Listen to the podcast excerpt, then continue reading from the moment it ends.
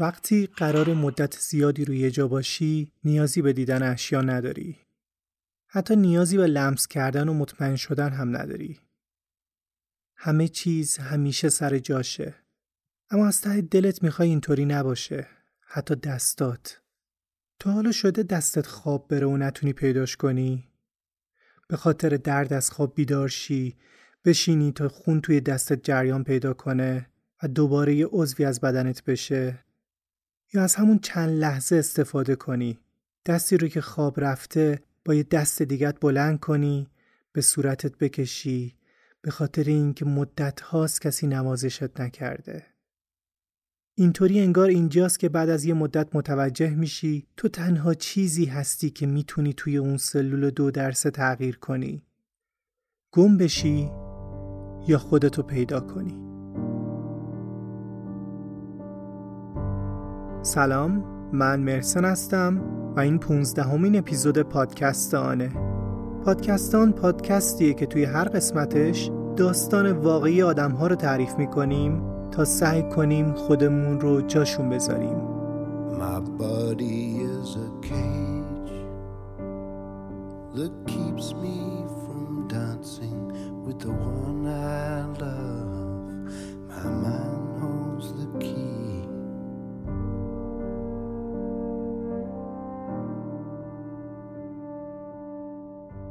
این اولین اپیزود داستان مردگان حرف نمیزننده. اول باید یه عذرخواهی بکنم بابت این تأخیر طولانی. ممنونم که کلی به هم انرژی دادین. و همینطور ممنونم از فستیکشنری اسپانسر پادکست آن که خیلی صبوری کرد تا ما سر فرصت این داستان سه اپیزوده رو آماده کنیم. دلیل برای این تأخیر زیاده و گفتنشون هم حاصلی نداره. فقط می‌تونیم قول بدیم که از این به بعد منظم پادکست آن رو منتشر کنیم. البته یکی از دلایل تأخیر ابتلای طولانی مدت من به کرونا بود که باعث شده بود گلو درد بگیرم و امکان ضبط نداشته باشیم. این رو هم برای این دارم میگم که چند هفته رو توی یه اتاق گذروندم و همین موضوع باعث شد که به فضای این داستان نزدیکتر بشم و بتونم بهتر درکش کنم. خب زیاد صحبت نکنم. اسپانسر این اپیزود فست فست دیکشنری یه دیکشنری فارسی به انگلیسی و انگلیسی به فارسیه و برای هر کلمه مترادف و متضاد و تلفظ رو میده. مترجم متنم داره. من با تیمشون که صحبت می‌کردم می‌گفتن یک سال گذشته تمرکزشون روی بهبود بانک اطلاعاتیشون بوده. معمولا بانک اطلاعاتی دیکشنری خیلی با هم فرقی ندارن. اما توی فست دیکشنری سعی کردن خودشون به طور اختصاصی کیفیت نتیجه نهایی رو بهتر کنن. یعنی مثلا معنی کلمات و جملات نمونه دقیق تره. فست دیکشنری نسخه iOS، اندروید و Windows Phone هم داره. پیشنهاد می‌کنم که اینستاگرامشون رو هم دنبال کنید که کلی مطالب جالب اونجا می‌ذارن. هم آدرس نصب و هم آیدی اینستاگرامشون رو می‌ذارم توی توضیحات. ممنونم از Fast Dictionary اسپانسر این اپیزود. خب بریم سراغ داستان. این رو هم بگم که این داستان شامل قسمت هاییه که ممکنه که برای همه و مخصوصا کودکان مناسب نباشه. تمامی الفاظ جهان را در اختیار داشتیم و آن نگفتیم که به کار آید. چرا که تنها یک سخن یک سخن در میانه نبود آزادی ما نگفتیم تو تصویرش کن این اپیزود تقدیم به تمام سروهای بلندی که قربانی تبرهای ولگرد شدن. من می‌تونستم نیک باشم تو می‌تونستی نیک باشی.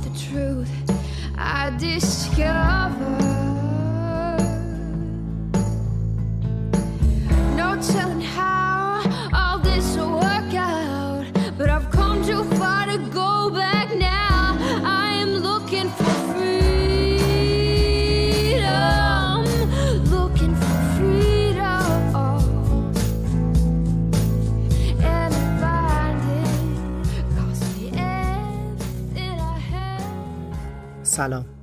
من نیک هستم. زمان. زمان یکی از عجیب ترین اختراعات بشره. شایدم بزرگترین توهمشه. اما هرچی که هست زمان هم می‌تونه بهترین دوستت باشه هم بزرگترین دشمنت. می‌تونه عمیقترین زخمهات رو درمان کنه یا مثل یه روانی با نوک انگشت اینقدر بهت سیخونک بزنه تا همه بدنت کبود بشه. می‌تونه کم کم دیوونت کنه یا روز به روز ترت کنه. مخصوصا وقتی توی یه سلول کوچیک توی زندان گیر کرده باشی. اول وارد سلول که میشی گذشته رو نشخار می‌کنی. همه چیز رو با همه جزئیاتی که به یاد میاری و گاهی ذهنت برات می‌سازه تحلیل می‌کنی. ناراحت میشی عصبانی میشی خوشحال میشی. و گاهی هم جواب آدمهای توی ذهنتو به بهترین نحو میدی. بعد از اینکه گذشته رو خوب نشخار کردی میری سراغ آینده.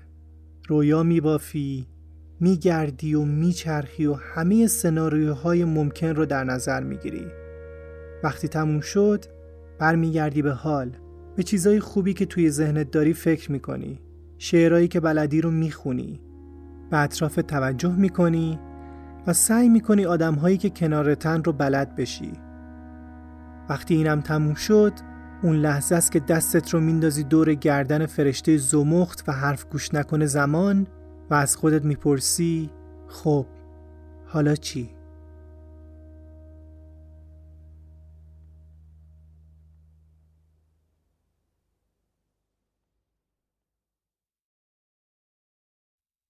توی دهه 1970 خیلی از وسایل نقلیه هنوز قفل درست حسابی نداشتن. همین که یه پیچ گوشتی فشار می‌دادی توشون رو میچرخوندی در یه تقه می‌کرد و باز می‌شد. استارت و بعدش بزن که رفتی. من و رفیقم ادی ماشین دوز بودیم. اون موقع 17 سالمون بود. شدیدنم به متانفتامین معتاد بودم. هنوز مزش رو می‌تونم توی دهنم حس کنم. اون زمان زمانی بود که یه آدم دیگه یه نیک دیگه از خودم می‌دیدم. از دوران کودکی و آسیبهاش دور شده بودم و حس می‌کردم انگار دیگه این نیک از کسی نمیترسه. ضعیف نیست. این نیک از نگاه کردن به خودش توی آینه واهمه نداشت و می‌تونه صاف توی چشمای خودش نگاه کنه.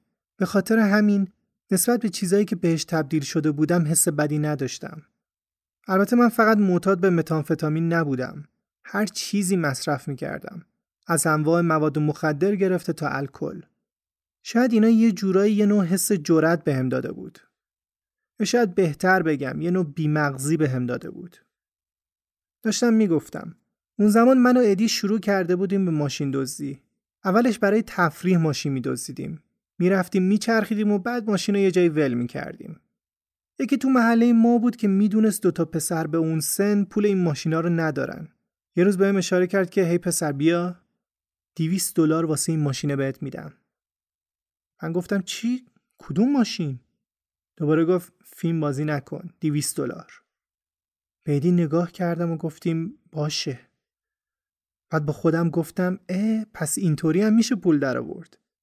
بهمون گفت اگه فلان ماشین رو واسم بیاری دو برابرش هم بهتون میدم. دو روز بعد با همون ماشینی که اون گفت برگشتیم و این رفیقمون خیلی هم خوش حساب بود. ماشینا رو رنگ می‌زد و بعد آبشون می‌کرد. خلاصه با ادی این شد کارمون. هیجانش هم خیلی باحال بود. مخصوصا وقتی که می‌رفتیم پارکینگ فرودگاه فیلادلفیا ماشین بدزدیم و موقعی که گاز می‌دادیم صاحب ماشین رو هم توی آینه بغل ماشین می‌دیدیم که داره دنبالمون میدوه. علاوه بر دزدیدن خود ماشین اگه شانس می آوردیم پول یا چیز قیمتی هم توش پیدا می کردیم. یه بار دو تا ماشین درست حسابی پشت هم دزدیدیم و کلی پول به خاطرشون به جیب زدیم. اینجور موقع ها من به روش خودم جشن می گرفتم. سوار ماشین می شدم، رادیو رو روشن می کردم و صداش رو هم به قایت بلند می کردم. درست بعد از جشن دومین ماشین بود که داشتم توی خیابونهای اطراف پرچرخ می زدم. رادیو داشت یه موزیک عالی پخش می کرد و منم صداش رو تا آخر بلند کرده بودم. حسابی هم مواد زده بودم. احتمالا پلیس قبل از اینکه منو ببینه صدای موزیک رو شنیده بود. این از اون لحظه ها بود که قبلش می‌تونی حسش کنی. از دور که ماشین پلیس رو پارک شده کنار خیابون دیدم با خودم گفتم این دنبال من میاد. هنوز سی ثانیه طول نکشیده بود که نور قرمز و آبی کل خیابون رو پر کرد و دیدم داره سپر به سپرم حرکت می‌کنه. آروم زدم کنار. توی اون صدای بلند موزیک می‌تونستم صدای نفس کشیدن خودم رو حس کنم. داشتم سعی می‌کردم عادی رفتار کنم. از آینه بغل ماشین داشتم نگاش می‌کردم. پلیس از ماشینش پیاده شد قدم زنان سمت من اومد. دستشم گذاشته بود رو اسلحش اومد کنار در وایستاد سرمو نچرخوندم و زل زده بودم به روبرو. با چشمای باز از گوشه چشم نگاش می‌کردم. دیدم انگار داره بلند حرف می‌زنه و دستش رو با عصبانیت تکون میده. محو میشنیدم که انگار داره می‌پرسه چراغو ندیدی؟ چرا وقتی تابلوی ایستو دیدی ترمز نکردی و از این حرفا؟ لباش تکون می‌خورد ولی صدایی بیرون نمیومد. یهو دست کرد و در ماشین رو باز کرد و انگار هوای ماشین به بیرون مکیده شد. وقتی صدای موزیک با سکوت خیابون ترکیب شد تازه یادم اومد صدای موزیک خیلی بلنده. برای همینم بود که نمیفهمیدم پلیس داره چی میگه. تمام بدنم انگار به جای آب و خاک از آدرنالین خالص درست شده بود.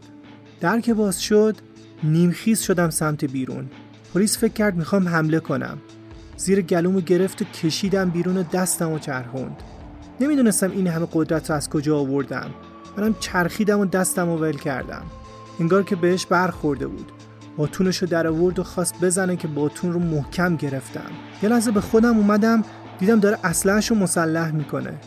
با اون یکی دستم دستشو بردم سمت پایین و بعد یه لحظه انگار دنیا وایستاد همینطور کش پیدا کرد کش پیدا کرد و یه صدای مهیب اومد.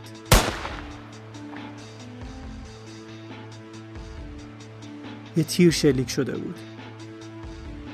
من و افسر چش چش شدیم و با چشما و دهن باز بی حرکت وایسادیم و نگاه کردیم. دیدم سمت زمین شلیک شده. انگار که صدای تیر هوشیارم کرده باشه گفتم باشه باشه. یه قدم رفتم عقب.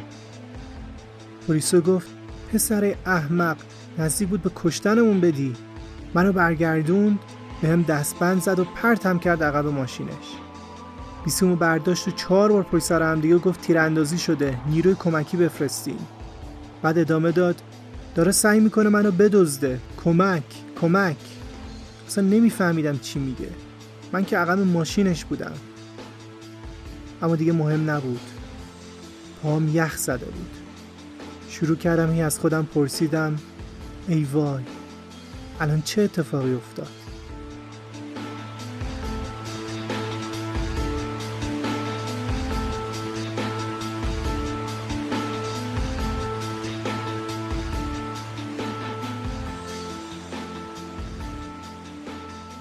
رفتم بازداشتگاه. کم کم 16 ساعت اونجا بیهوش بودم. وحشتناک ترسیده بودم. اینقدری دستگیری و بازداشتگاه رفتن توی سابقم داشتم که بدونم این یکی با بقیه فرق داره. اومدن صدام کردن که وکیل تسخیریت اومده. رفتم توی اتاق نیمه تاریک. تازه چشام داشت باز می‌شد و یادم میومد دیروز چه بلایی سرم اومده. وکیل تسخیریم یه پسره جوون بود. بهم گفت آقای یاریس متوجه اتهاماتتون هستین؟ چون اگه اینا ثابت بشن شما به حبس ابد محکوم میشین هم پرسیدم حبس ابد؟ اتهامات من چی مگه؟ شروع کرد پرونده رو ورق زد و بعدش انگار که داشت از روی منوی رستوران می‌خوند گفت گرگانگیری یک افسر پلیس اقدام به قتل یک افسر پلیس گیجی و بیهواسی و رفتار پرخطر ماشین دزدی و مقاومت در برابر پلیس اینا رو که شنیدم شروع کردم به گریه کردن. منو برگردوندم به سلولم. ناامید و مستاصل و بیچاره بودم. تازه داشت خماریم هم شروع می شد فکر کردم آدمی بدبختتر از منم هست. کسی آینده سیاتر از منم داره. نشستم روی تخت. سرمو بین دستام گرفته بودم که چشمم خورد به یه روزنامه. روزنامه دلاور کانتی تاریخ 16 دسامبر که مال چند روز پیش بود. صفحه اولش هم نبود. روزنامه از صفحه سه شروع می شد. تیتر صفحه سومم داستان زنی بود به نام لیندا میکرگ. سه روز تموم تیتر روزنامه جلوی چشمم بود. قتل خانم میکرگ. قدم می زدم دوباره تیتر رو می خوندم. قتل خانم میکرگ. قتل خانم میکرگ. انگار یه حسی من رو سمت اون روزنامه می کشید. بالاخره بعد سه روز با بیحالی روزنامه رو برداشتم و شروع کردم به خوندن. داستان قتل خانم لیندا میکرگ زنی که در 15 دسامبر 1981 ساعت 4 و 5 دقیقه صبح از محل کارش که یه رستوران بوده خارج میشه یه نفر اونو میدزده میندازتش توی ماشین خود لیندا و چهار کیلومتر دورتر یه جایی پشت یه کلیسا بهش تجاوز می‌کنه و با ضربه های چاقون رو به قتل میرسونه. و بعدش هم همونجا توی پارکینگ ولش می‌کنه. جسد و صبح روز بعد دو تا بچه که اومده بودن اون اطراف بازی کنن پیدا می‌کنن. جسد زیر چند وجب برف پوشیده شده بوده و بچه ها اول فکر می‌کنن که یه مانکنه. کنجکاوی می‌کنن بدونن مانکنه زنه یا مرده که خون تیره روی زمین رو می‌بینن و فرار می‌کنن. و بعدش هم به خانوادهشون میگن و خانوادهشون هم به پلیس خبر میده. جالب بود که منم 4 5 کیلومتری محل حادثه زندگی می‌کردم و البته هیچ ارتباطی هم با این حادثه نداشتم.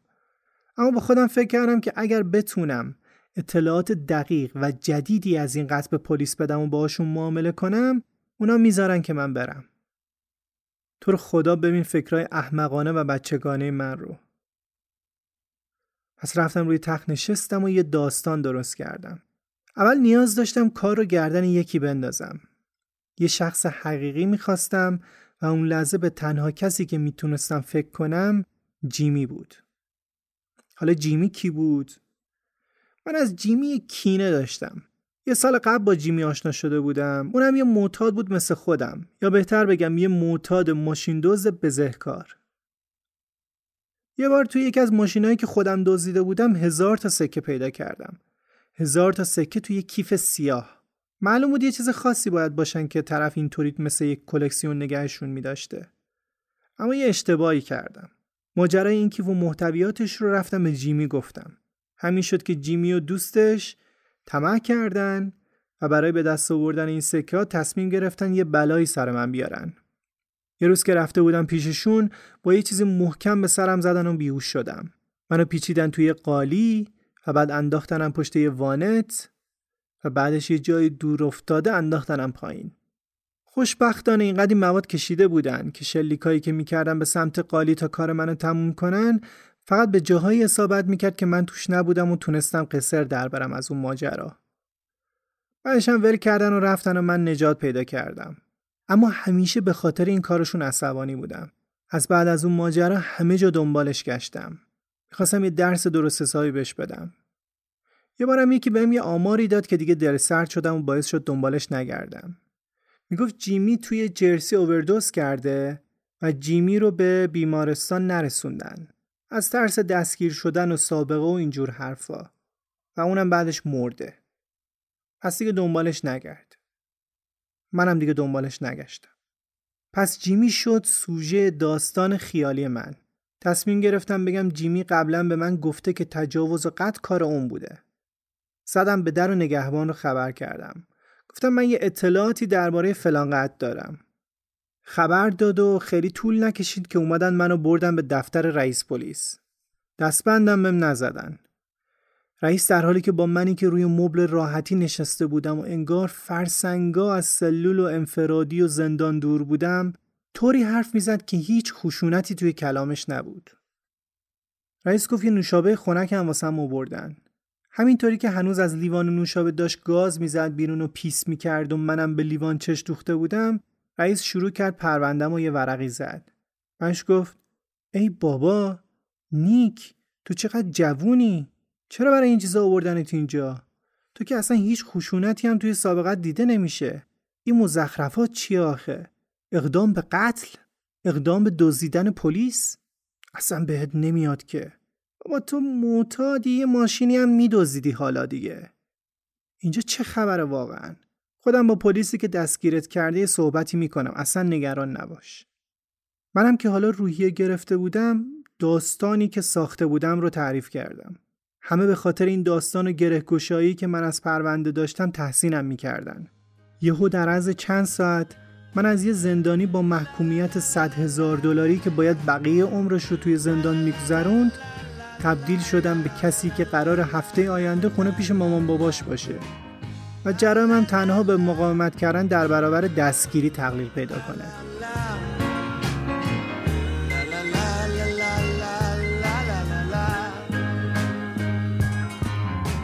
اما همه چیز داشت خوب پیش می‌رفت تا اینکه فرداش پلیس رفت در خونه جیمی. جیمی نه تنها زنده بود بلکه ترکم کرده بود و می‌خواست ازدواجم بکنه. حسابی خرابکاری کرده بودم. حالا انگشتی که من به سمت جیمی که فکر می‌کردم مرده گرفته بودم تا خودم رو نجات بدم باعث شده بود ده ها انگشت به سمت خودم نشونه بره. حالا بازپرس اون پرونده می‌خواست با من صحبت کنه و فکر می‌کرد این قتل کار خودم بوده و می‌خواستم بندازمش گردن یکی دیگه تا پلیسا رو گمراه کنم. اونا دیگه دو تا چیز خیلی خوب می‌دونستن. یکی اینکه جیمی ارتباطی با گفته های من و قتل لیندا نداشت و دو اینکه من اطلاعات زیادی درباره اون قتل داشتم.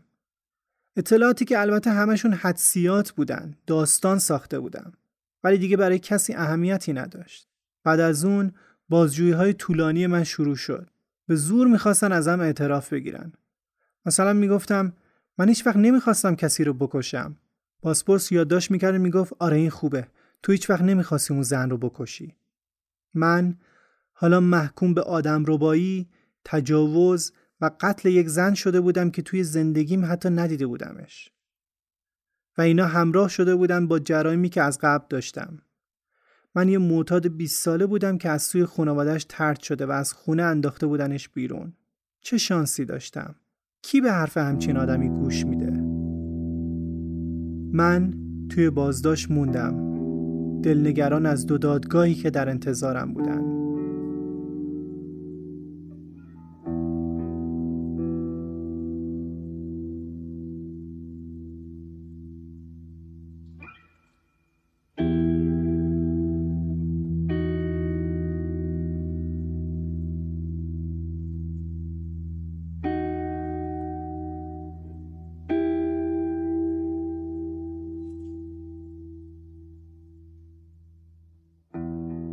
روزها به سختی گذشت تا ماه آپریل شد. بهار شده بود که اولین دادگاه هم مربوط به آدم ربایی و اقدام به قتل پلیس بنجامین رایت برگزار شد. هیچ کورسوی امیدی هم برام وجود نداشت. رسانه ها و روزنامه ها در حال جمعوری اطلاعات ریز و درشت دیگه بودن تا من رو سیاهتر جلو بدن. و اصلا بدشون نمیومد داستان یه دیوونه زنجیری رو باستاب بدن که فروششون بیشتر بشه. دادگاه شروع شد. و اول از پلیس بنجامین رایت خواستن که به جایگاه بیاد. ازش سوال پرسیدن تا ماجرای اون شب رو توضیح بده و در کمال ناباوری آفیسر بنجامین یه داستان کاملا متفاوت از اتفاقهای اون شب تعریف کرد. گفت که اومده ماشین رو کنار زده به ماشینی که من توش بودم نزدیک شده من همون لحظه از ماشینم پیاده شدم و به صورتش مشت زدم که باعث شده عینکشم پرتاب بشه اونم تلاش می‌کرده که از خودش دفاع کنه و من چند بار دیگه هم به صورتش مش زدم. بعدش وقتی یه مقداری گیج شده اسلحه‌اش رو قاپیدم و به سمتش نشونه گرفتم. ایشون هم در یک عمل بسیار قهرمانانه هر دوتا دستش رو روی اسلحه گذاشته تا از شلیک من جلوگیری کنه. برای اثبات صحت گفتهاش یه عکسی از دستش با زخمی حدوداً دو سانتی به دادگاه ارائه کرد. سم استرتون که وکیل تسخیری من بود تنها یه کار کرد. از جاش بلند شد خیلی آروم عکس دست officer Wright رو جلوی روش گذاشت و از officer Wright پرسید این عکس مدرک شماست مبنی بر این که نیکولاس یاریس با مشت سه بار به صورت شما ضربه زده. طوری که عینک شما به سمتی پرت شده و اسلحه رو از شما قاپیده و به سمت شما گرفته تا شما رو بزنه. درسته؟ خب من یه سوال دارم از شما شما چرا یه عکس از صورتتون به دادگاه ارائه نکردین آفیسر رایت که دست باچه شده بود گفت خب می‌دونید من یه مرد خوشتیپم دلم نمی‌خواد هیئت منصف چهره کبود و خونی منو ببینن من مجبور نیستم اون عکس نشون شما بدم اینجا بود که هیئت منصفه شروع به پچ پچ کرد. یکم بعد هیئت منصفه رفت به شور و کمتر از نیم ساعت بعد برگشتن و نظر هیئت منصفه این بود. اقدام برای آدم روایی بیگناه. اقدام به قتل آفیسر رایت بیگناه.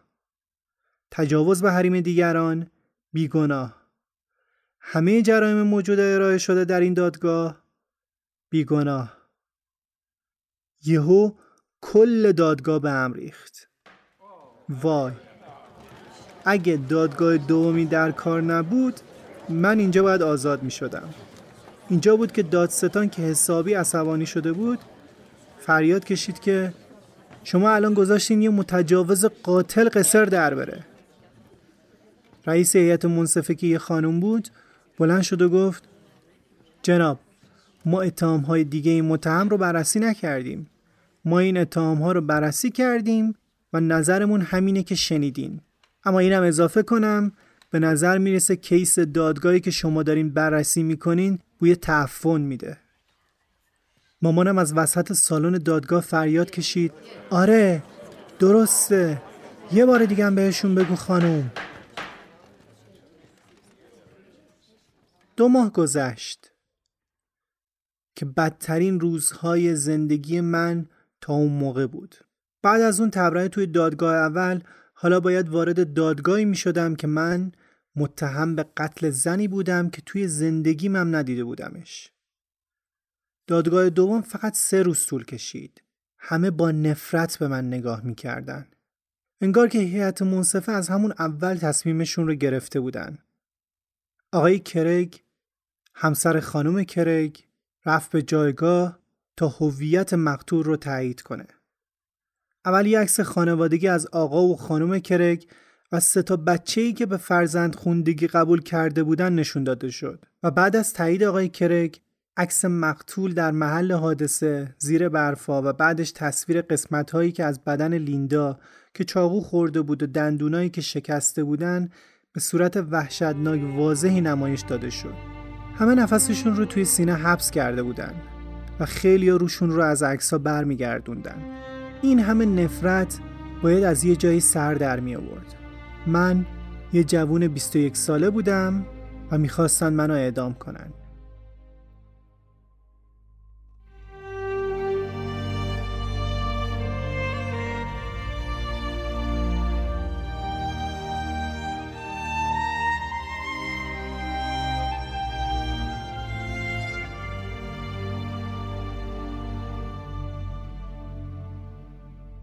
تنها علم موجود در زمینه قتل در اوایل دهه 80 این بود که می‌تونستن بهت بگن نوع خونه چیه.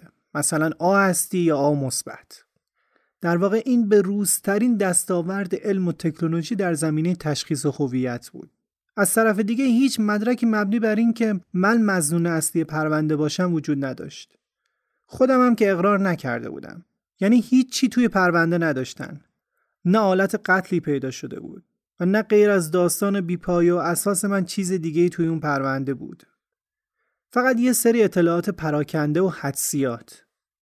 اما بدبختان نوع خون من با خونی که قاتل از خودش روی لباس مقتول به جا گذاشته بود یکی بود. هر دوتامون به مثبت بودیم. واقعا عجب شانسی. من خیلی از کلماتی رو که توی دادگاه می‌گفتن نمیفهمیدم و اصلا نمی‌تونستم درست صحبت کنم. اما تیر خلاص اونجا بود که کسی که 20 روز همسلولی من بود با پلیسا معامله کرده بود که توی دادگاه بگه من یه شب پیشش اعتراف کردم که این قتل کار من بوده. هیئت منصفه خیلی سریع من رو گناهکار تشخیص داد. روز آخر قاضی رأی اعلام کرد. آقای نیکولاس یاریس شما به اعدام و هفتاد سال زندان محکوم میشید. من بهت زده بودم. باورم نمی‌شد این اتفاق داره میافته. انگار داشتم خواب می‌دیدم و منتظر بودم از خواب بپرم. از سر جان بلند شدم و گفتم من نبودم. من این کار نکردم. همه شما یه مش زاده هستین. قاضی همه رو ساکت کرد و گفت اه اینطوریه؟ آقای نیکولاس یاریس شما تشریف می‌برید به زندان فوق امنیتی هانینگتون. ببینم بازم اونجا زبون درازی می‌کنید یا نه. در حالی که هنوز داشتم فریاد می‌زدم من بیگناهم من بیگناهم من رو کشون کشون از دادگاه بردن بیرون. منو با یه اتوبوس و چند تا نگهبان فرستادن زندان. دست و پام زنجیر داشت. گیت زندان باز شد و از دیوارای خاکستری رفتیم داخل. پیاده شدم رئیس زندان اومد استقبال روبرون وایستاد و با یه تون صدای معمولی گفت هیچ کس تو زندان من حرف نمی‌زنه. خصوصا اگر منتظر اعدام باشه. نگاش کردم و گفتم یعنی چی حرف؟ که هنوز جملم رو نصفم نگفته بودم که پوف با پشت دست چنان زد توی صورتم که پرد شدم روی زمین ادامه داد تو مردی مرده ها حرف نمی‌زنن. اینجا فقط گوش می‌کنی. بعد با نوک انگشت زد روی شقیقش و گفت فقط گوش کن.